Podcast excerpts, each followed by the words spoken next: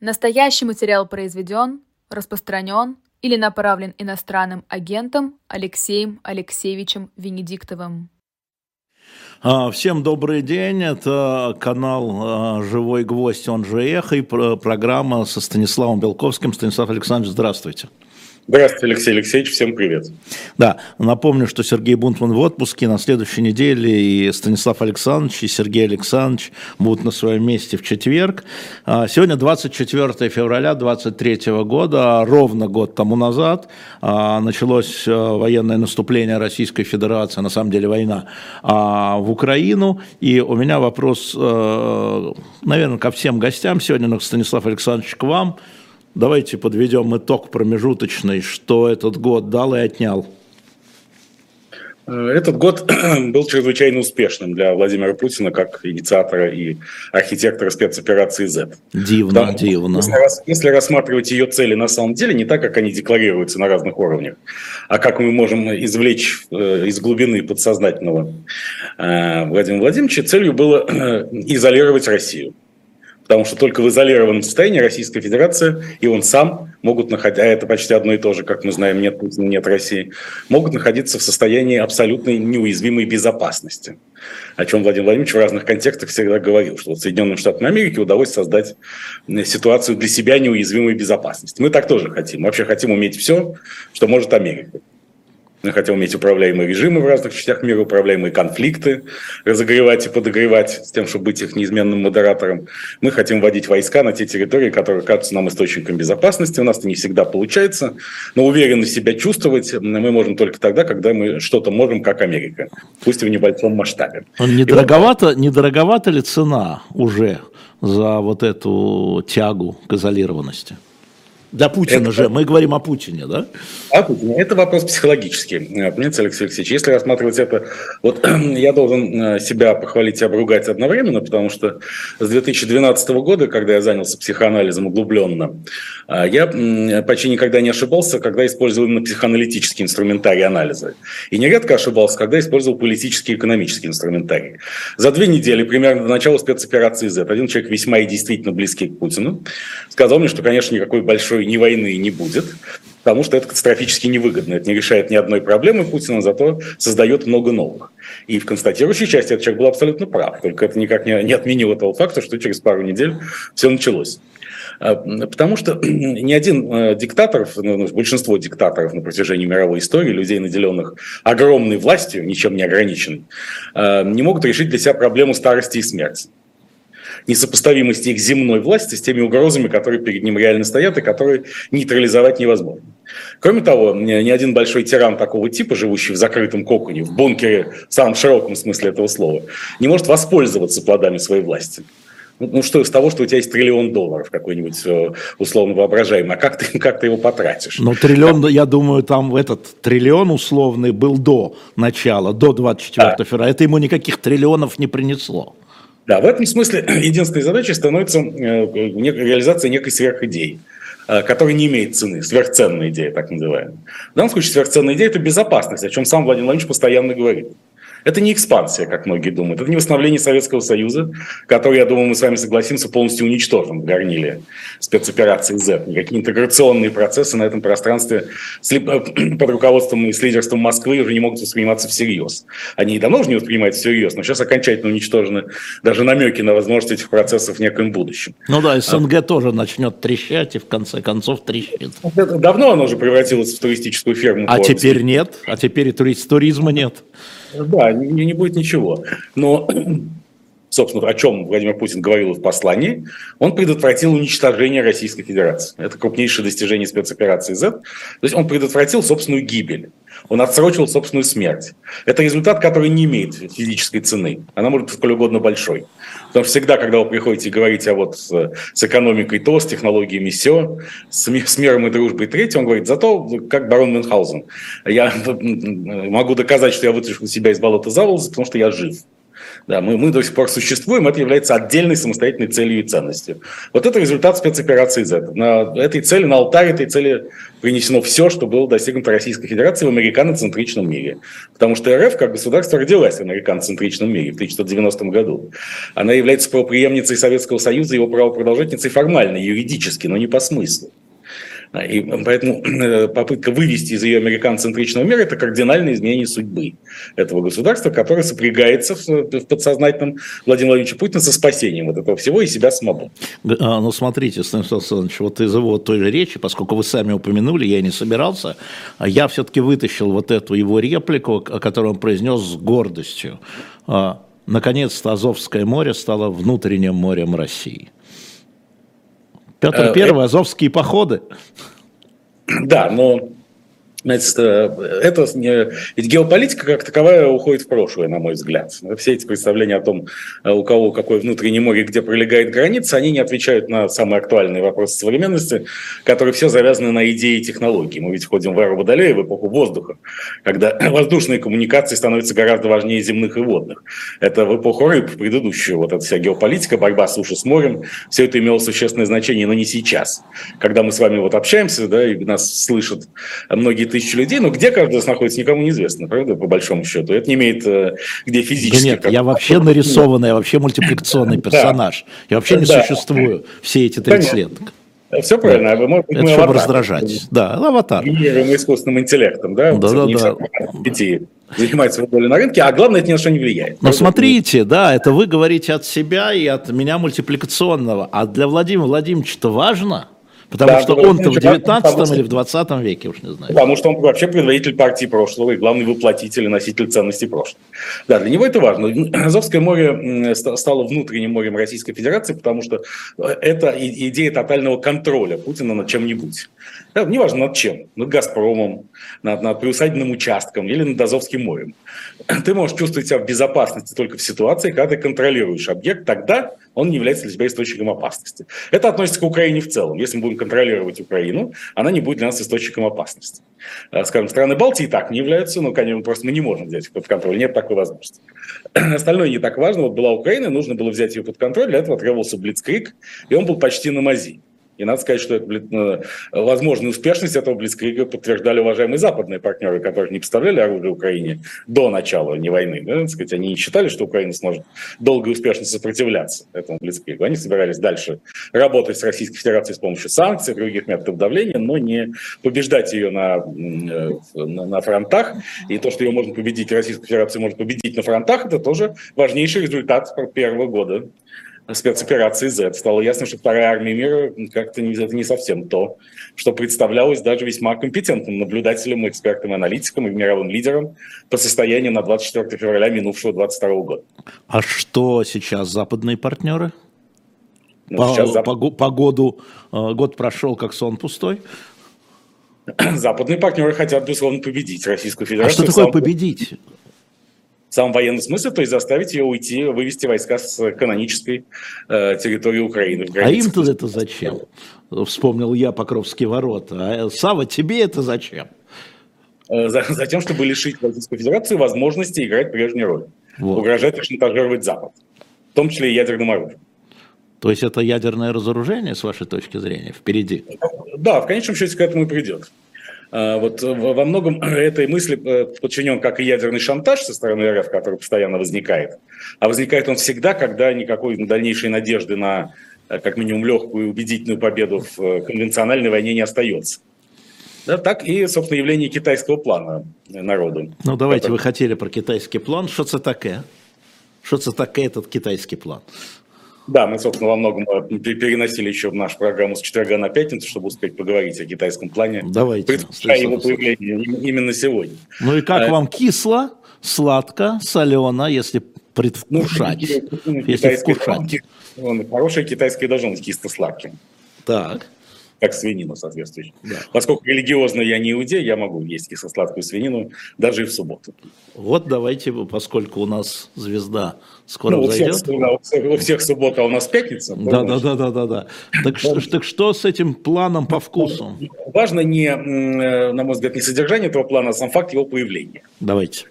Китай – это план про Китай. Знаете, когда человек рассказывает про что-нибудь или про кого-нибудь, то как психоаналитик психоаналитик, я могу сказать, он всегда рассказывает про себя. Этим планом Китай рассказывает про себя. Первый, сам, сам факт появления плана говорит о том, что Китай может и собирается играть роль глобального модератора, который раньше он никогда не играл. То есть он пытается перетянуть на себя эту роль от, да, от он, Штатов, он, от Европы, от, не знаю, Ватикана. Он впервые, он впервые предъявляет себя в этом качестве. В этом смысле, какие пункты плана уцелеют в процессе обсуждения, не столь важно. Важно, что это обсуждение должно начаться, а значит, контрагенты первую очередь кто? Соединенные Штаты Америки. Естественно, поскольку всякий диалог в этом мире ведется в конечном счете с Соединенными Штатами Америки, независимо от того, как выстраивается цепочка к ним, да, должны признать, что Китай в состоянии играть такую роль. Он может быть э, посредником по регулированию больших конфликтов и даже войны в Европе, чего не было никогда в жизни на всем протяжении китайской истории. Поэтому это большой шаг вперед, чтобы там дальше не было, если э, США согласятся с Китаем разговаривать, пока мы этого не понимаем. Дальше в самом плане, ну, помимо того, что на нашем и вашем, там нет пунктов, на которые рассчитывал Кремль, э, в частности о том, что надо прекратить поставки вооружений э, в Украину. Там содержится в первом же пункте э, напоминание о незыблемости границы и уважении к территориальной целостности, что, безусловно, применительно к Украине не означает сценарий корейского сценария того, что было бы выгодно Российской Федерации в качестве компромисса в условиях недостаточной успешности ее войск и других форм воздействия на ситуацию. Но Китай дальше говорит про себя. Территориальная целостность – это он сам. С ним нужно договориться о Тайване. Угу. Значит, и Китай также заявляет, что он является единственным гарантом, это не впрямую сказано, не применения ядерного оружия, в частности России. Вот это важнейший аргумент, почему, почему вообще с Китаем надо разговаривать и почему его нужно воспринимать в качестве модератора ситуации. То есть да, конечно, вы можете с нами не разговаривать, но кто вам тогда точно скажет, что Путин не применит ядерное оружие? У нас есть такие рычаги, потому что все равно без нас э, Кремль не обойдется в нынешней ситуации. Это в, в подтексте этого плана очень четко читается. Поэтому главная цель Китая – заставить э, контрагентов пойти на переговоры. Если переговоры начнутся, уже Китай в дамках независимо от того, как он сложится дальше. То есть они могли написать а, план Китая по регулированию тра-та-та и пустой белый листочек показать, и это да, из, равно... да, из известного анекдота про Рубиновича, да. раздававшего листочки без текста у мавзолея Владимира Царина. все ясно. Да, что все секретно, да? Или так все ясно. Да, и специальными уплывающими иероглифами начертано. Главное, так сказать, поскольку мы гаранты неприменения ядерного оружия, то, значит, давайте с нами разговаривать. А для чего разговаривать-то? А для того, чтобы добиться своего от США, не российского и не украинского, своего. Это, в, в частности, снятие технологических санкций. Потому что в условиях технологических санкций китайская экономика, ну, конечно, выживет, но быть каким-то большим лидером номером два в мире она не сможет. А санкции Она... по отношению к России, а не Китаю? Китаю, Китаю. Опять же, он, Китай говорит про себя. Ему нужно, чтобы американцы сняли ограничения, скажем, на поставки полупроводников, на всяких технологий. Но в Россию от Китая. И в Китай сам по И себе. в Китай. Потому что Китай уже давно стал, так сказать, со времен Дональда Трампа, стал объектом американских санкций в разных высокотехнологических областях и желает от этих санкций избавиться и смягчить позицию США по Тайваню. Вот э, чего добивается Китай как результат этих переговоров. Что будет на украинских фронтах и вообще с войной в Европе, в данном случае вторично. Главное сесть за стол переговоров. Главное лишить возможности США думать, что они могут обойтись без Китая. Это, согласитесь, совсем не позиция какой-то страны номер один в мире, которая в состоянии навязывать свою волю, как думают про Китай многие. Это скорее позиция государства, которое прекрасно понимает, что из-за ряда неурядиц, в том числе довольно странной пандемии COVID-19 и неоднозначного поведения китайских элит в этой истории, э, она очень много теряет. Она начинает терять даже население впервые за долгие десятилетия в Китае началось сокращение населения, и, видимо, эта тенденция среднесрочная. То есть это Мы... такой реванш за ковид? Это не то чтобы реванш, это попытка вернуть себе инерцию поступательного развития, чего нельзя сделать без альянса с Соединенными Штатами на определенных условиях. Китай неожиданно вспомнил, вот как Российская Федерация никак не может вспомнить, что ядерное оружие бывшего Советского Союза в полном объеме и кресло постоянного члена Совета Безопасности ООН достались ей прямо из рук США и ни от кого другого. Если бы Америка хотела сделать по-другому в конце 90-х годов, то все было бы по-другому. И вот недавно были очередные мемуары на эту тему Сергея Александровича Филатова, бывшего руководителя администрации президента Вышли Ельцина. мемуары, да? Ну, они где-то фрагментами публиковались, не книжка. Ну, я понимаю, да. Да, начинают публиковаться. Где Сергей uh-huh. Александрович вспомнил как Украина брыкалась и сопротивлялась и не хотела отдавать ядерное оружие. И Ельцин заставил Украину это сделать через Вашингтон и друга Билла Клинтона. Да. Лугарнан, сенаторы Лугарнан жили буквально там, да. Вот. А, то же самое и Китай, как, как немножко забывает о том, что все китайское экономическое чудо является результатом договоренности еще по Мао Цзэдуна и Никсона начала 70-х годов, потом раскрытие страны американскому капиталу при Дэн Сяопине и американскому капиталу в 90-е годы, когда а, не только в вашингтонских, но и в нью-йоркских, то есть в бизнес-умах воцарилась ошибочная теория о том, что бурный экономический рост приведет, приведет Китай к демократии и политической трансформации евроатлантического образца. Эта теория совершенно не подтвердилась и не могла подтвердиться, поскольку между экономическим ростом и свободой нет прямой причинно-следственной связи. Но Сейчас бы вас Иларионов бы, так знаете, в лоб сразу, сапогом, Андрей ну, Николаевич ну, который да. устанавливает прямую связь между да, экономическими свободами и политическими. Ну, Андрей, Андрей Николаевич, при всем уважении к нему, не оригинален.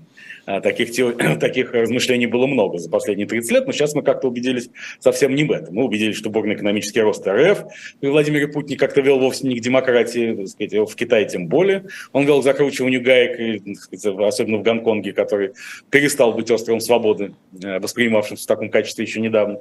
И, в общем, но все это, э, что Китай расцвел благодаря США и э, американскому миропорядку. Вдруг неожиданно Китай ущипнулся, ну да, действительно, а как же это мы, так сказать, как же все так получилось, что мы стали такие крутые, которыми еще там 40 лет назад вовсе не были. И поэтому надо вернуться хотя бы частично в, в объятия Соединенных Штатов, а для этого надо доказать, что малыш лучше собаки. Mm-hmm. А, Китай лучше Владимира Владимировича Путина, и нужно с Китаем говорить, а не с кем-нибудь другим, о, о мироустройстве и о, о сдерживании плохих парней, из которых самым плохим является наш, безусловно, богоизбранный президент РФ. Подождите, а что в этом разговоре Россия будет?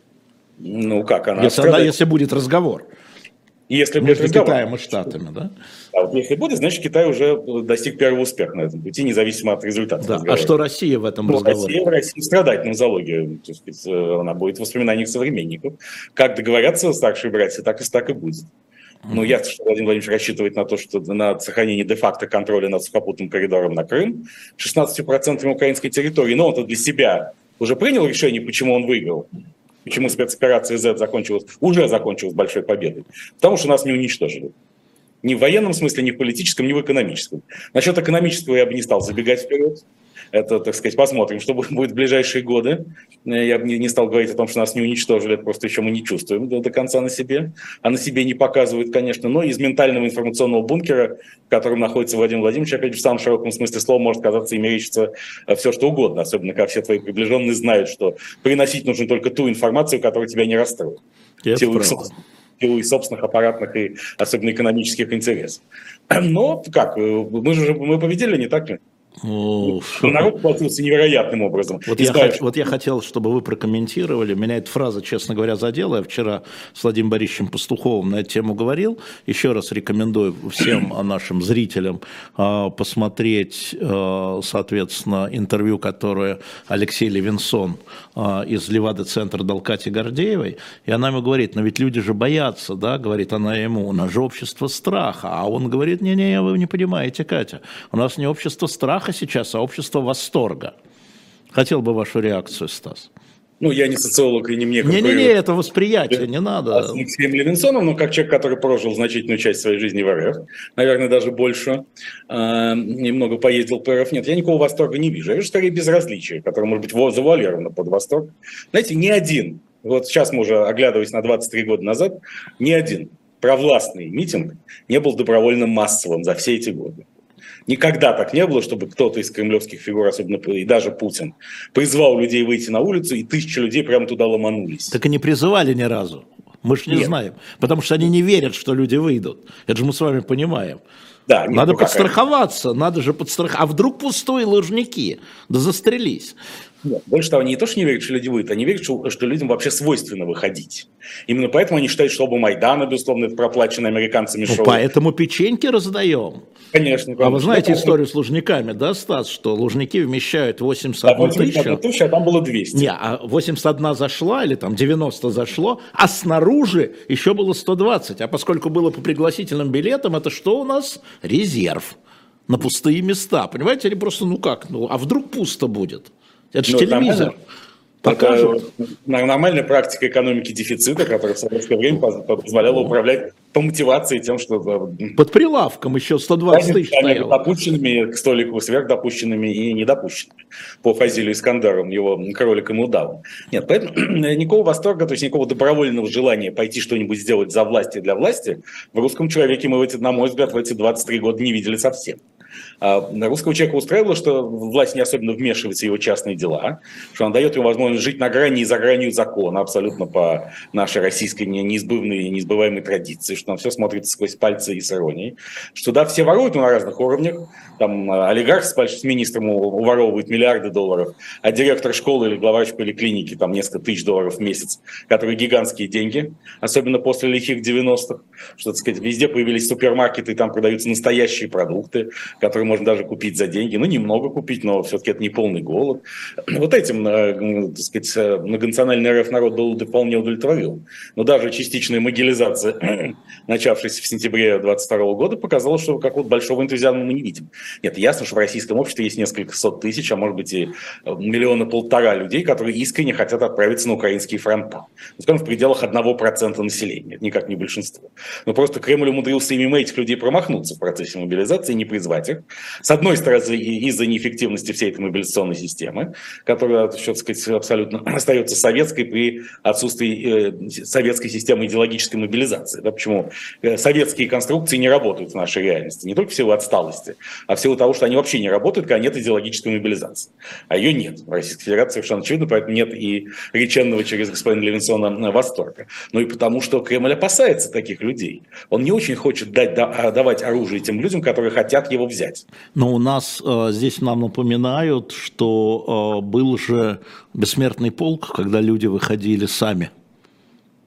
Бессмертный полк не был кремлевским проектом совершенно. Это был низовой проект, который потом Кремль умыкнул и сделал своим. И с этого момента, собственно, Кремль, э, бессмертный полк и перестал существовать, де-факто. С тех пор, как условно Вячеслав Алексеевич Никонов, он же внук Молотова Риббентропа, пошел с портретом своего коллективного деда на Красной площади, стало все уже ясно. А, это как раз про общество. Вот а, вы говорите о том, что это скорее безразличие, общество безразличия, или это, ну, подождите. Это, это безразличие к любым коллективным формам проявления, от чего страдает и оппозиция, и Кремль. Ну, оппозиция и Кремля же разные задачи. Скажем, на всякие там марши несогласных и прочее там выходили единицы тысяч людей. Потом, когда были разрешенные акции типа Болотной и Сахарова, выходили десятки тысяч людей, но выходили совершенно добровольно, но, но на разрешенные акции, где не было риска сильно пострадать. Но за Кремль вообще никто не выходил, поскольку в этом не было никакого практического смысла. Главное, что отвязались. Нет, если заплатят, конечно, можно выйти, это никакая не проблема. Но желательно при этом деньги получить и ничего не сделать. Кинуть государство точно так же, как оно кидает тебя. Это такой неформальный пакт. Общественный который... договор. Да, который между государством и народом был заключен, и он всех устраивал, потому что государство всегда боялось, не так. Сначала произошла полная демобилизация нашего народа в конце 80-х, в начале 90-х годов, э, когда э, это было отрыжкой, ответом на гиперколлективизм советских времен, когда стало ясно, что всякое коллективное действие, по, по сути, порочно, потому что оно содержит в себе подвох и обман. Тебя вовлекают во что-то, что твоим интересам на самом деле не соответствует. И манипулируют тобой, чтобы твой человеческий ресурс использовать для совсем других необъявленных тебе целей. А, но это государство еще при Борисе Ельцине за это очень ухватилось. Потому что именно путем избежания мобилизации можно было стабилизировать систему в целом. Там, где нет возможности для мобилизации народа, там и не будет революции. Вот в Украине она была, поэтому там было... И не один раз.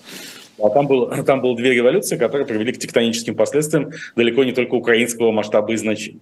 Э, Кремль очень успешно нейтрализовал эти, эти все энергии так, чтобы никто, никто никогда никуда не вышел. А если, как выходили в Хабаровске, в Хабаровске за Сергея Ивановича Фургала... Прям с языка снимаете. Да, не, два года назад, то просто нужно дать людям понять, что опять коллективные усилия бессмысленны выходите вы, не выходите, ну, вот вы будете выходить несколько месяцев подряд, все равно Михаил Дегтярев останется губернатором, все равно его изберут на выборах через год, все равно Сергей Иванович Фургал получит свой гигантский срок, и все рассосется. И так оно и случилось, все рассосалось. Потому что когда коллективные действия не, имеют, не конвертируются в, э, в краткосрочной перспективе в какой-то позитивный результат, в успех, оно, естественно, вызывает разочарование и стухает, особенно на фоне того, что он происходит вообще, является вспышкой, таким протуберанцем на планете всеобщего безразличия к тому, что происходит в политике и в общественной жизни этой страны, нашей страны. А, смотрите, сегодня в некоторых городах Российской Федерации, да, люди приходят и кладут цветы в годовщину начала военных действий к разным памятникам, а, к Тарасу Шевченко здесь, к Лесе Украинке там, а, и полиция сильно нервничает, спрашивает паспорта, хотя приходит мало людей. Это что, не мобилизация? Нет, это попытка выявить предателя и зафиксировать его, поскольку... Не, а с точки зрения людей, которые приходят ну, в, в каких-то небольших формах мобилизации, она же микроскопическая, то есть это очень мало людей, как вы правильно заметили. Мы не видим какой-то массовой манифестации против не войны. Нет, ее не может быть. Потому России. что? Ее не может быть, потому что? Потому что э, прошли 30 лет тотальной психологической демобилизации нас всех. Мы не верим в коллективные действия. Как только нас приглашают куда-то, мы начинаем подозревать, что нас пытаются обмануть. А, ну, этому очень способствовал Кремль все эти годы, да. Этому способствовала оппозиция, надо сказать, отдать ей должное. Не будем сейчас, с учетом того, каким гонением подвергаются оппозиционеры, не будем углубляться в эту тему, как мы углубимся в нее в более благоприятный исторический для этого момент. Но, но угу. все, все, что происходило в российской политике и общественной жизни минувших постсоветских времен, было направлено на разделение, а не, не консолидацию. Это именно поэтому никакой консолидированной позиции в свою поддержку активной, сознательной, э, созидательной позиции Кремль получить тоже не может. Никто не радуется необходимости пойти умирать на фронта. Или отправить тут. Нет, такие люди есть, опять же, но они, в свою очередь, особенно опасны для Кремля же. Им нельзя давать оружие, их нельзя упускать на авансцену. Потому что неизвестно, как они распорядятся своей деструктивной энергией. Угу. Я напоминаю, что Станислав Белковский у нас в эфире. Напоминаю, что Сергей Бунтман у нас в отпуске, но на следующей неделе он уже будет здесь. И в четверг они с а, Станиславом вернутся к их а, любезной паре. И хочу, поскольку заговорили об оппозиции, о тюрьмах, хочу представить книгу, которую нам удалось выцарапать, выцарапать на shop.diletantmedia. Это книга Николая Бухарина «Времена». Это удивительная история, я про нее не знал. А, оказывается, книга вот вот это, времена, Никол... тот самый Николай Иванович Бухарин, он начал писать ее в тюрьме уже в ноябре 1937 года. Чем заняться в тюрьме сталинской незадолго до, рас... до процесса и расстрела? Он писал книгу о себе. И эта книга долгое время не издавалась естественным образом. Но вот сейчас она издана, и заходите на shop.diletant.media и купите книгу Николая Бухарина «Времена». Книгу написанную в тюрьме. Он вспоминает юность, детство и свои ошибки – и свои ошибки молодости. Обратите на это внимание. Кстати, про ошибки молодости, про Бухарина. А, вот а, недавно появилась, вы наверняка читали статья Financial Times. Очень важно, что в этой статье названо два человека, которые с точки зрения журналистов а, оказали огромное влияние на решение Путина вот, сделать то, что он сделал, то есть начать войну с Украины. Это Ковальчук и Медведчук. А, ваше представление психоаналитическое в данном случае, Стас, я говорю без тени иронии, насколько да, вот эти люди такие внесистемные, это вам не Спатрушев, там, не Герасимов, не Лавров, да, то есть не люди, занимающие должности, не Нарышкин, не Мишустин, насколько вот эти внесистемные люди, которые ничего в, в, организа... в институциях нет, действительно могли так на него повлиять. Характерно, что оба эти человека галактические евреи с украинскими фамилиями. Начался антисемитский выпад. Нашел место и время, я бы сказал. Да, да наконец, нашел время место написать. А, нет, я с этим не согласен. Правда, я не согласен с самой методологией поиска фигур в путинском окружении, которые могли существенно повлиять на эти решения. Потому что эти решения Владимир Владимирович выносил сам глубоко в себе. Это его решение, это его желание а, изолировать, обеспечить тотальную безопасность себя и России путем изоляции от мира. Э, и тут, э, как всегда, более влиятельными становятся люди, которые предлагают боссу уже сформированную им позицию. Есть консультанты, я сам как бывший политический консультант могу сказать, что есть консультанты категории А и Б. А первые э, часто так сказать, проявляют себя более ярко, зато вторые делают карьеры, которые первые не делают. Консультант категории А, когда его клиент спрашивает что-нибудь. Например, что бы мне съесть сегодня на ужин? Телятину или свинину. Думает, что, его, что босса на полном серьезе интересует ответ на этот вопрос и начинает рассуждать о достоинствах и недостатках телятины и свинины. Консультант категории Б поступает совсем по-другому. Он э, берет небольшой тайм-аут и спрашивает у шеф-повара, что уже заказано. Угу. И вот что уже заказано, то он рекомендует с, с огромным объемом аргументов. Господа Ковальчук и Медведчук поступили именно так. Именно этим они были приятны, приемлемы вождю, потому что они излагали ему то, что он и так думал. Ну, подождите, независимо... это какая разница между условным Патрушевым, Лавровым, Бортником, Шойгу и Медведчуком с Ковальчуком? То, что Я они не галактические евреи?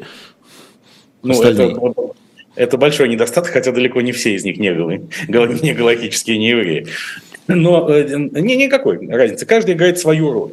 То есть нужно ошибочно думать, на мой взгляд, глубоко ошибочно думать, что если бы не Ковальчук, Медведчук, кто угодно еще, этой не войны бы не было. Она была бы все равно. Независимо от того, кто в окружении Путина, какой роль бы играл. И никто, кто дожил с э, Владимиром Владимировичем до 2022 года и даже пережил рубеж весны 2014 года, когда большая война, пусть и в гибридном формате началась на самом деле, уже не может говорить ему поперек. То есть я не, не представляю себе сцены, при которой кто-то, независимо от близости к Путину в прежние времена, придет к нему и скажет, да это полное безумие воевать с Украиной. Нет, этого не может быть в принципе. Потому что так не делается в этой системе. Это невозможно по определению в силу самой философии существования. Поэтому в этом смысле понятно, что не война как некое саморазрушительное действие была совершенно неизбежна, а кто какие аргументы приводил в ее поддержку или молчал, чтобы сойти за умного, но тем самым тоже поддерживал эту историю, это совершенно другой вопрос. Другое дело, что уже нынешняя ситуация начинает использоваться для разбора спорах между кремлевскими кланами кто будет больше отвечать за последствия. Mm. Я думаю, что многочисленные вопросы о том, что, условно, Алексей Леонидович Кудрин и Эльвира Сахибзадовна Набиулина пытались убедить Путина не воевать. Не представляю себе этой сцены, особенно с тех пор, как я стал мало пить. Значит, э, надо налить, а, надо налить. А Ковальчук и Медведчук заставляли, это вопрос об ответственности. Потом, с кого спрашивать то. Но, конечно, э, и Ковальчуки, которые отвечают за три важных сферы внутреннюю политику, ибо их представителями является Сергей Владимирович Кириенко, он не сам по себе, а медиа и науку, и при этом надо сказать, что вот э, тут не надо думать, что Путин находится в объятиях э, такого, так сказать, дремучего э, религиозного дискурса и духовных скреп. Нет. А он э, через Ковальчуков, которые, в общем, являются скорее атеистами, ему транслируется такой э, стругацкианский э, подход, как бы тема Стругацких. Вот он скорее в этом. Он вполне склонен к технократической утопии, так сказать. Его христианство, на мой взгляд, достаточно поверхностное. Религиозность вообще очень синкретическая, потому что иначе бы он не сидел за 10 верст от, своей, от своих собеседников. И не, не трясся бы так за свою физическую безопасность. Это, опять же, следствие технократического подхода, который транслируют Ковальчуки. А Виктор Владимирович Медведчук потому так сблизился с Путиным еще давно, много лет назад. Да. Поэтому два десятилетия назад. Потому что он был его полным единомышленником и остается единомышленником вопросов Украины. Он не выпендривался, а прямо говорил, что Украина должна находиться под контролем России или умереть. Еще в качестве украинского политика он проводил именно эту линию. И я прекрасно помню, как при президенте Виктора Федоровича Януковича, который номинально считался пророссийским, хотя им не был, э, Путин совершал визит э, в Киев. Он прибыл в Киев и опоздал к Януковичу на 4 часа. Но не просто опоздал, а это время он провел на круглом столе у Медведчука. Да, была история, по-моему, да. Что-то Движение «Украинский выбор». Янукович был в полном обалдении от такого демонстративного хамства, но ничего он сказать не мог, он боялся, поэтому э, сделать гневное заявление было поручено одному из министров, а именно министру по чрезвычайным ситуациям Виктору Балоге, который очень резко дал отповедь Путину за это поведение, но Балогу запускать, запускайте Берлагу. Помните, запускать Балогу было не страшно, потому что Балога был выходцем изначально из партии Ющенко, наша Украина. Всегда можно было сказать, что это просто бывший озверевший, озверевший Юв Ивченковец ругает Путина, а Янукович об этом ничего не знал, хотя, естественно, Балога транслировал в чистом виде точку зрения своего президента. Ну вот, поэтому э, и э, действительно Владимир Путин э, искренне, на мой взгляд, полагает, что там значительная часть населения Украины готова поддержать вечный альянс с РФ. И если этого не, не случилось, то только в силу того, что американцы, и только они, Потому что абсолютно по принципу, по принципу тотальной пропаганды, существующему на протяжении всей истории человечества, враг должен быть только один. Если ну у Гитлера... Да. Вот, Не, и, Гитлера, по росту, и по росту. Да, у Гитлера все, все должны испортить только евреи, а если евреев там нет, значит они там есть, просто мы об этом не знаем. А также здесь, если все испортили США, если их след не, след не просматривается, значит просто мы его еще не разглядели.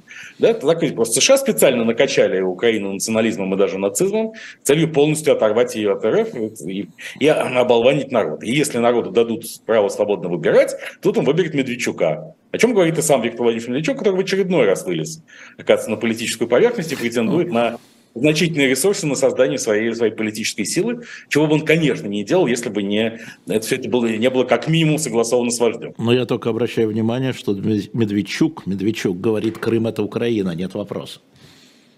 Ну, это вот, как украинский политик, все-таки он обязан делать. А потом, почему Крым не Украина, если Украина вся должна перейти под российский контроль?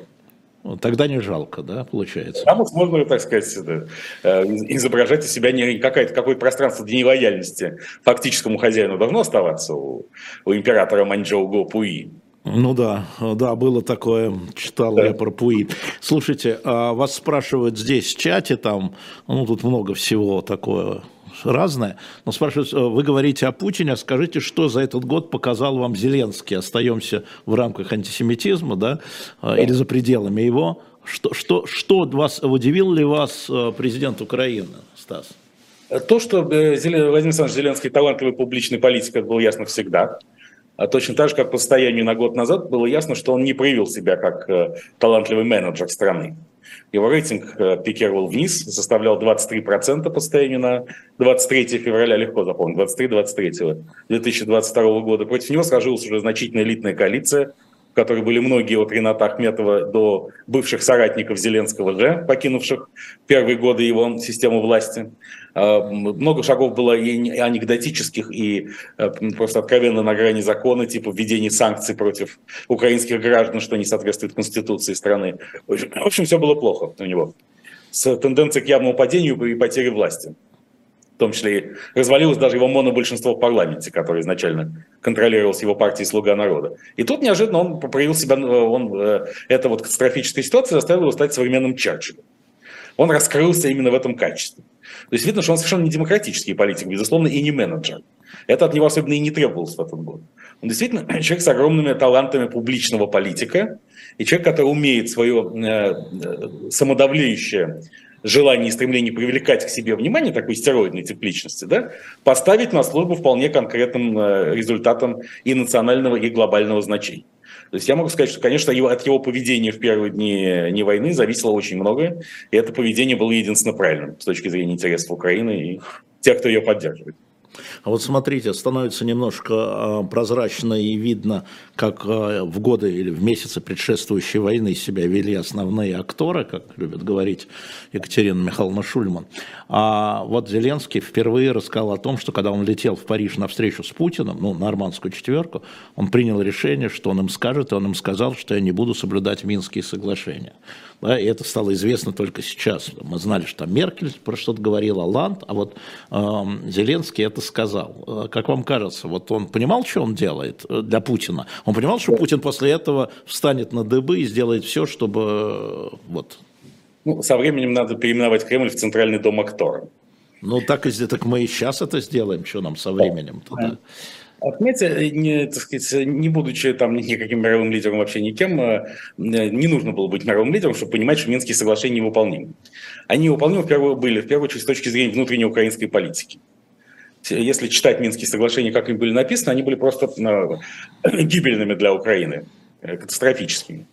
А, просто их никто не читал в первое время, а потом, когда начали их читать, все пришли к выводу, что та власть, которая их имплементирует, падет. Будет третий Майдан. Поэтому каким бы Зеленским ни было, какие бы взгляды он не исповедовал глубины души, он просто не мог, как демократически избранный лидер Украины, исполнить эти соглашения. И я думаю, что у западных партнеров понимание присутствует, они не в вакууме находятся, у них есть какие-то аналитические способности. Именно поэтому они, ну, сейчас они задним числом, на мой взгляд, и Ангела Меркель, Франсуа Оланд начали говорить, что они не собирались их исполнять, а только пошли на них, чтобы дать возможность Украине подготовить войска. Это попытка спасти лицо, в том числе перед собственным избирателем, который может задать вопрос, а зачем вы, где вы были все эти 8 лет? И, собственно, э, э, Кремль развязал войну весной 2014 Но вы хотели сделать вид, что никакой войны нет, и бизнес business as usual с Кремлем возможен. И для этого вы придумали фантом Минских соглашений. Чтобы не сказать «да», неизбежное «да», поскольку это является правдой, в этот момент э, мемуаристы, бывший, бывший лидер, начинают говорить «не-не-не, мы их пытались всех обмануть и перехитрить», за что Путин и его соратники сейчас тут же уцепились и начали кричать «нас ну, обманывают». Ну, Но недавно в своем интервью «Да-да, нет-да» Владислав Юрьевич Сурков, который, видимо, решил просто напомнить о себе, э, я не вижу никакого другого смысла в этом интервью, там ничего нет, никакой важной политической подоплеки или, или намеков перспективы, э, сказал, что и он не верил в Минские соглашения. Да кто же не верил? Да никто. Да, а Владимир причем... Владимирович, он же обманут со всех сторон, получается. Он ну, такой конечно. наивный белый ягненочек, а эти да, волки, вот эти вот Зеленский, Сурков, да, с зубами такими, когтями, да, они обманули бедного Владимира Владимировича? Нет, Сурков не обманывал, он просто понимал, что обманут. А, ну он да, должен был сказать?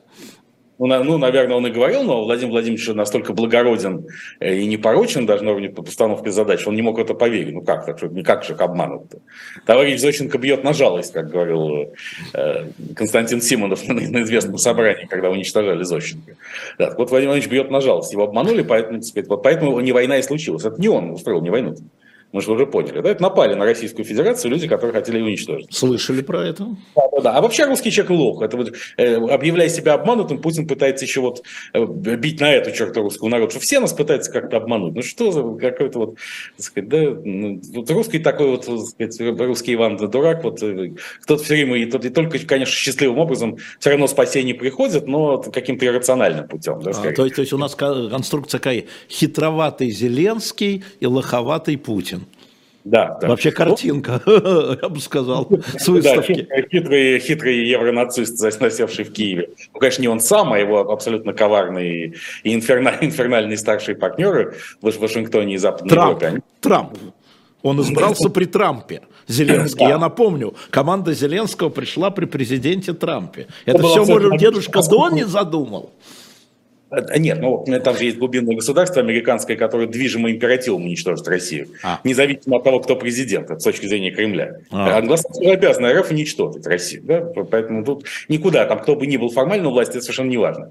Больших, больших, хотя сейчас, я думаю, Путин очень надеется на приход республиканцев по итогам президентских выборов 2024 года. И если дотянуть, в том числе с помощью Китая, до января 2025, то с республиканским президентом может договориться, просто потому что у западных лидеров есть одно очень, одна очень большая большая проблема, она есть у Зеленского, которой у Путина нет. Это избиратель, которому надо что-то объяснять. А вот республиканский избиратель, как мы знаем по последним опросам, он скептически относится к бесконечной поддержке Украины, в отличие от избирателей демократов, который лоялен к этой, к этой поддержке. То есть не напрасно надеяться. Ну, главное простоять и придержаться до, до, до, до почти еще сколько? Два года. Мальчишки, мальчиш просто. Да, так сказать. Здесь как раз китайские товарищи могут быть полезны просто в затягивании обсуждения этого вопроса и взять всех измором. Но Э, ясно было, что Минские соглашения не будут выполнены никогда, и любые рассуждения о том, что кто-то всерьез рассчитывал на их реализацию, это просто заведомый обман таких лохов, не как Путин, а как мы с вами, Алексей Алексеевич. Ну, но это э, относимся к русскому народу ведь, да, правда? Конечно, ну, конечно. Плохи, да. а, хотя вы не хотели говорить про оппозицию, тем не менее, есть вопросы, про... Я, я не хотел о ней говорить, я не хотел ее никак критиковать. Давайте не будем критиковать, но давайте посмотрим на, на политический план, она же декларация Алексея Навального, вот, поскольку мы о китайцах говорили, уж упустить-то про Алексея невозможно, вот он а, эти 15, не помню сколько, 15 пунктов Алексея Навального, они-то вам что показали? Это же документ, это же Они не бла что никакого компромисса между кремлевской и антикремлевской и западной позицией быть не может. Если ты сегодня э, против Путина, то сказать, вот, ты не можешь побежать между стройками. Да? Ты должен признавать э, Россию в границах 1991 года. Это территориальный вопрос. Ну, ну вообще, вообще признавать Россию частью американцентричного мира и Европы. Ты не можешь сказать, что этого нет. С одной стороны, нам Путин не нравится, а с другой стороны, нам и Европа с Америкой не нравится, и мы будем искать какой-то 173-й путь. Нет никакого 173-го пути. Это, это евроатлантический путь. То, что совершенно справедливо заметил Алексей Анатольевич Навальный. А дальше он а, ну, приводит уже достаточно нетрадиционные конструкции о том, что нужно конституционное, то есть де-факто учредительное собрание и а, парламентская демократия на этой территории. Он абсолютно прав, что никакие дополнительные территории России не нужны, хотя бы потому, что в современном мире они не нужны никому. Сегодняшний мир это не про территории, как мы сказали, это по идее и технологии. Да, вчерашний мир был про территории, но не сегодняшний. Идя в будущее, этот территориальный вопрос надо как-то сбрасывать а, с корабля современности. Поэтому Алексей Анатольевич реактуализировал свою роль в годовщине как а, главного российского оппозиционера. Еще раз, потому что он находится на территории России. А, безусловно, у всех, кто находится в России, будет преимущественное право голоса при формировании какого-то нового порядка в РФ, ну, даже не в РФ, а в России как таковой. Я бы не отождествлял понятие Российской Федерации и Россия как некая пролонгированная зафиксирована историческая сущность. И сказать, что незадолго до спецоперации Z э, я подумал и публично даже говорил в программе «Время Белковского», которая была на «Эхе Москвы», что Алексей Анатольевич Навальный идеально подходил, ну не идеально, но оптимально подходил бы на роль э, российского Лютера, предводителя российской православной реформации. Э, христианской реформации. Как раз тогда Алексей Анатольевич много рассуждал о, о вере в Бога, о своем христианстве, что вызывало скептические улыбки у многих его соратников, но только не у меня. Я не его соратник, но я отнес к этому абсолютно серьезно и сказал, что вот я не знаю, хороший ли Навальный кандидат в президенты РФ, тем более, что президента в старом понимании после Путина не будет. Лимит на вождизм здесь исчерпан. Извините, опять же, парафраз банальности. То есть вы уверены, что не такого какого хрущевского интермеца не возникнет, да?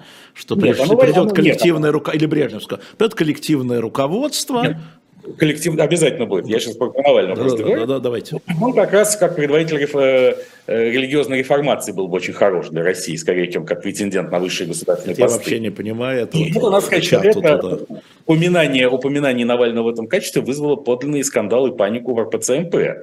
Тогда митрополит Иван Алфеев, еще не отстраненный от, э, от власти в РПЦМП, так. не сослан в Будапешт, на полном серьезе начал публично рассуждать о том, что в, РПЦ, в русском православии готовится оранжевая революция, лидером ее будет Навальный, и революция направлена прямо и непосредственно против патриарха Кирилла.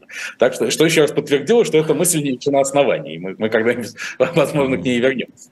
Значит, а что касается э, того, что будет после Владимира Путина непосредственно, да, конечно, будет коллективное руководство из его же соратников, ближайших сатрапов и клевретов. Это, которые... невозможно, это невозможно. Алексей Навальный лидер, и там рядом никого нет, я имею в виду дальше, все начинают с 12 позиции. Там нет ни Маленкова, ни Берии, никого, ни, ни нет, Хрущева. Это будут, э, руководстве после Путина будут его же люди, абсолютно. Именно поэтому, знаете, уже вот эта борьба за то, кто больше виноват в спецоперации ага кто, кто говорят, что Кондачук с Медведчуком, тоже несколько раз было, что Патрушев во всем виноват. И чуть ли не там, уже было несколько публикаций, причем абсолютно солидных западных СМИ, о том, одни публикации утверждали, что Министерство обороны было за спецоперацию ФСБ против, а другие ровно обратно, что ФСБ было за Минобороны против. Э, что нам является полной ерундой, просто уводит от понимания того, как и в рамках какой логики э, принималось это решение, но, но показывает, что люди э, думают о том, как они будут восприниматься на Западе в случае, когда в коллективное руководство будет формироваться. Бабушка вот сказала, что это на потом. Да, на потом, конечно. Коллективное руководство обязательно будет. Хотя потому, что не может быть никакого преемника, который выполнял бы путинскую роль, даже символическую. Вместе с Путиным эта модель власти неизбежно уйдет в прошлое. Угу. А, в этой связи а, а, все-таки я хотел бы понять следующее. Вот есть две конечно, не равно великие фигуры, но а, в медийном поле крупные фигуры оппозиции, две, с моей точки зрения, две, ну, соответственно, Алексей Навальный и Михаил Ходорковский. А, что, два медведя? Ну, таких фигур может быть еще много. Ну, в будущем, а сейчас две. Да, значит, Ходорковский... Они выступили с планами, оба два, больше никто. Ну, еще Илья Пономарев, но это отдельная история, это такая. А вот с планами выступили такими глобальными Алексей Анатольевич Навальный и Михаил Борисович Ходорковский. Эти планы практически совпадают. Да, вот так. я хотел вот э, спросить вас, действительно совпадают или мне они показалось? Они действительно совпадают, и эти планы фактически соответствуют разработкам еще середины нулевых годов. То есть этим планам всем лет по 15. То есть ничего сенсационного и качественного в них нет. А, естественно, Ходорковский тоже имеет, имеет право голоса постольку, поскольку он 10 лет отсидел. И в этом смысле, как и Навальный, является трагической фигурой э, российской оппозиции. Но как эта оппозиция будет конфигурироваться в новой реальности, мы сейчас не знаем. И э, загадывать это бессмысленно. На мой взгляд, в любом мы должны понимать только одно, и можем понимать, что, безусловно, спецоперация Z резко ускоряет все процессы.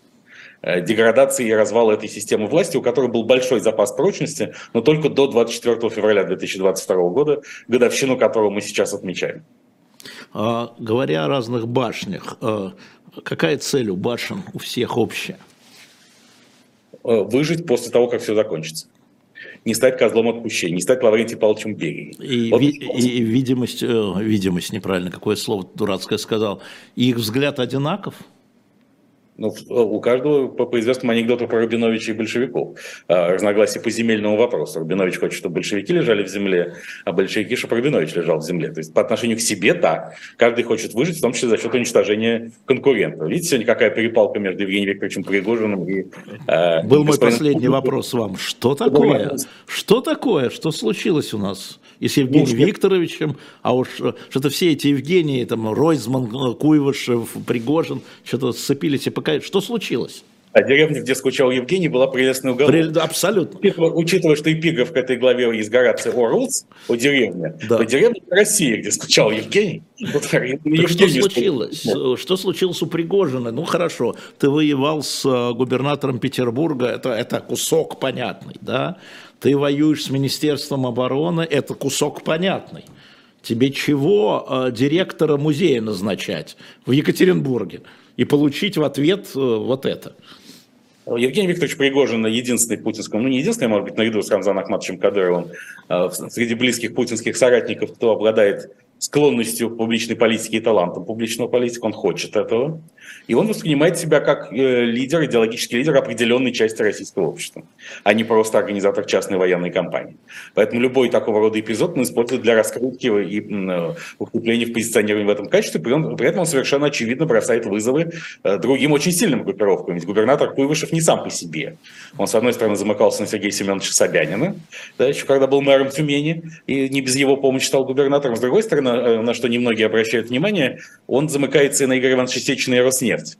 А, потому что в свое время он работал, его карьера начиналась в поселке городского типа, а, название которого кто-то ему забыл, а, в Ханты-Мансийском округе, в Нефтеюганском районе. Руководителем которого, мэром поселка, был Эдуард Худайнатов, ближайший соратник Сечин, вот, его бизнес-партнер. И, собственно, и Худайнатов дал стартовый залп, стартовый импульс карьере Куйвышева. Поэтому Пригожин здесь воюет с очень мощными игроками, а не только с губернатором. Он что, не понимает, что ли?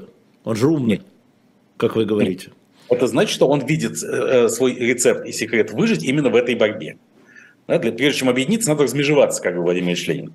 Нужно сначала показать, что с тобой ничего невозможно сделать, вот такой ты крутой, а потом с этой позиции можно договариваться. В этом смысле он воспроизводит логику Владимира Владимировича Путина с его спецоперацией Z. Вот я возьму Киев за три дня, и тогда уже будем договариваться и дружить. То есть я возьму Екатеринбург за один день, а потом будем договариваться. Ну, потому что еще это очень, нравится, это очень нравится его целевой аудитории, Евгений Викторович Пригожин. Это очень нравится реальному... А какая его целевая аудитория? Это очень хороший вопрос. Целевая аудитория, надо сказать, что она пересекается в известной мере с целевой аудиторией Алексея Анатольевича Навального, как это не смешно. Смешно. И не верю. И, и, и Владимира Владимировича Путина тоже. Это аудитория, которая движима ресентиментом, то есть чувство э, потребности возмездия по отношению к нынешней правящей элите. Если Путин пришел на волне ресентимента к 90-м годам, то потом за следующие 20 лет уже сформировалась а, значительная масса людей, которые понимают, что и путинская элита ничем не отличается от ельцинской, кругом жулики и воры по Алексею Анатольевичу Навальному.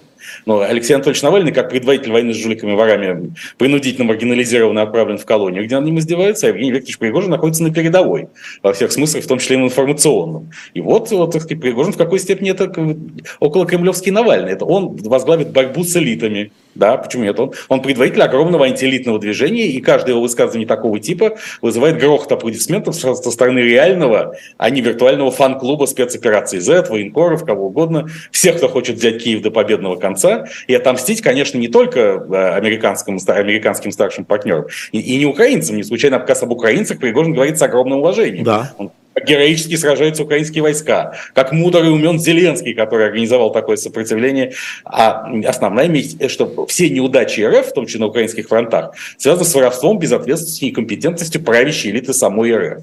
Это очень популярная в стране действительно точка зрения. Ее консолидатором и выразителем хочет стать господин Пригожин, что вполне объяснимо. Но там есть и другие игроки, там есть, значит, э, Кадыров, как вы правильно сказали, есть Суровикин, а есть Медведев – который из ну, этой элиты, который говорит словами Пригожина ну, только более масштабно. Медведев не говорит словами Пригожина, он воюет с американским... Ну да. Он пытается, пытается принизить и унизить американцев, европейцев и украинцев. Но Пригожин все... тоже пытается унизить э, американцев. Это, это, это, все это выглядит достаточно жалко и анекдотично. Тут все-таки Медведев не герой нашего времени. Э, все-таки надо сочувствием и даже где-то жалости отнестись к человеку, который э, живет политической жизнью после смерти, уже де-факто, которая случилась 24 сентября 2011 ну, года. Иногда зомби представляют очень, даже политические большую опасность. Больше, нет. чем живые. Разумеется, нет. Он всегда роль Никиты Сергеевича Хрущева может сыграть, если представится возможность. И неожиданно обернуться совсем другим образом. Но в нынешней политике он никем всерьез не воспринимается, а Пригожин, конечно, воспринимается. И все знают, что это самое боеспособное подразделение вооруженных сил, не подразделение вооруженных сил, а самые боеспособные войска, не входящие формально вооруженные силы, которые вообще взяло бы Бахмут, если бы Генштаб ему снарядов дал. А Генштаб специально ему снарядов не дал, как мы теперь понимаем, что Пригожин не взял Бахмут и не получил четвертую звезду героя как, какого-нибудь еще это, Конго или, или Мали. Тут сейчас Wall Street Journal уже задал официальный вопрос Пригожину, готовит ли он переворот в Чаде. В Чаде? И, да, это свежее письмо Wall Street Journal Пригожина, а. его телеграм-канале. Ишь ты как, ишь смотри как. И, и судя по фактуре, которую приводит Wall Street Journal, да, готовит. Да. Естественно, при присущей манере Евгений Викторович не сказал нет. Он просто сказал, что это оскорбительный вопрос, я не буду на него отвечать. Но готовит, готовит переворот в чате. То есть человек, который смог уже сделать несколько военных переворотов в нескольких странах. Это очень серьезно. Рамзан Ахматович тоже очень серьезный игрок, но все-таки он э, в другой плоскости. У него интересы. Это Чечня, Кавказ с одной стороны, и исламская умма, и ислам с другой. Э, на руководство всей Российской Федерации он, конечно, не претендует, уже хотел, потому э, он понимает, какая-то гибельная задача. Она совершенно не, к нему не имеет никакого, он не хочет нести ответственность за, за страну. Он хочет взимать с нее дань на реализацию своего, своей жизненной программы, да, но не отвечать за нее. А Евгений Викторович Пригожин – это, так сказать, типичный предводитель разгневанного русского народа в нынешней ситуации, который разгневан на, на свое собственное руководство не меньше, чем на внешнего врага, а то и больше. То есть он тоже не галахический или он галахический? Говорят галактический, ну мама там какая-то Виолетта Абрам, что-то я говорю, стараюсь. Что все у вас евреи, вот вы, вы ей-богу, как завзятый антисемит. Вот как кто-то высковывает, вы говорите, он еврей галахический. Ну, почему, Алексей Алексеевич? Мы вот с вами не евреи, мы русские. Понятно. Вот на этой, а, на этой печали. Именно поэтому мы не у власти, Алексей Алексеевич, не у а, власти. Мы не у власти, я понял, а я не знал. Хорошо. А, Станислав Александрович Белковский, я напомню, что на следующей неделе, когда Сергей Бунтман выйдет из отпуска, Станислав Александрович с ним... Есть у меня еще 30 секунд? Да я дам, не жалко свое время мне поручили делать программу «Время Белковского» сначала на, сначала на «Эхе Москвы», а потом где угодно, когда «Эхо Москвы» было закрыто. И да. вот я напоминаю, не обращаю всех внимания, что я таки начинаю по поручению Алексея Алексеевича Медиктова ее делать 1 марта. Она выйдет на YouTube-канале Белковский. Следите за рекламой. В ближайшие дни ее будет там, где я могу присутствовать, довольно много. 1 марта. Так-то вы даты опять цареубийства, что ли, выбираете? Что ж вы такой этот задорный? Ну, сейчас сразу цареубийство. Весна начинается, Алексей Алексеевич. Весна – время надежд. Станислав Белковский, я напоминаю, а вы ставьте лайки, подписывайтесь на наш канал «Живой гвоздь», он же «Эхо». Заходите на shop.diletantmedia, напомню, новая книга Николай Бухарин. «Времена» – это та книга, которую Николай э, Иванович написал в тюрьме в 1937 году, в ноябре 1937 года. А я с вами прощаюсь и напомню, что сегодня в 19 часов Виктор Шендерович, а, Ольги Бычковой, а в 20 часов Андрей Пиантковский у Виталия Демарского. Всем привет, спасибо большое, лайки не забывайте и подписываться.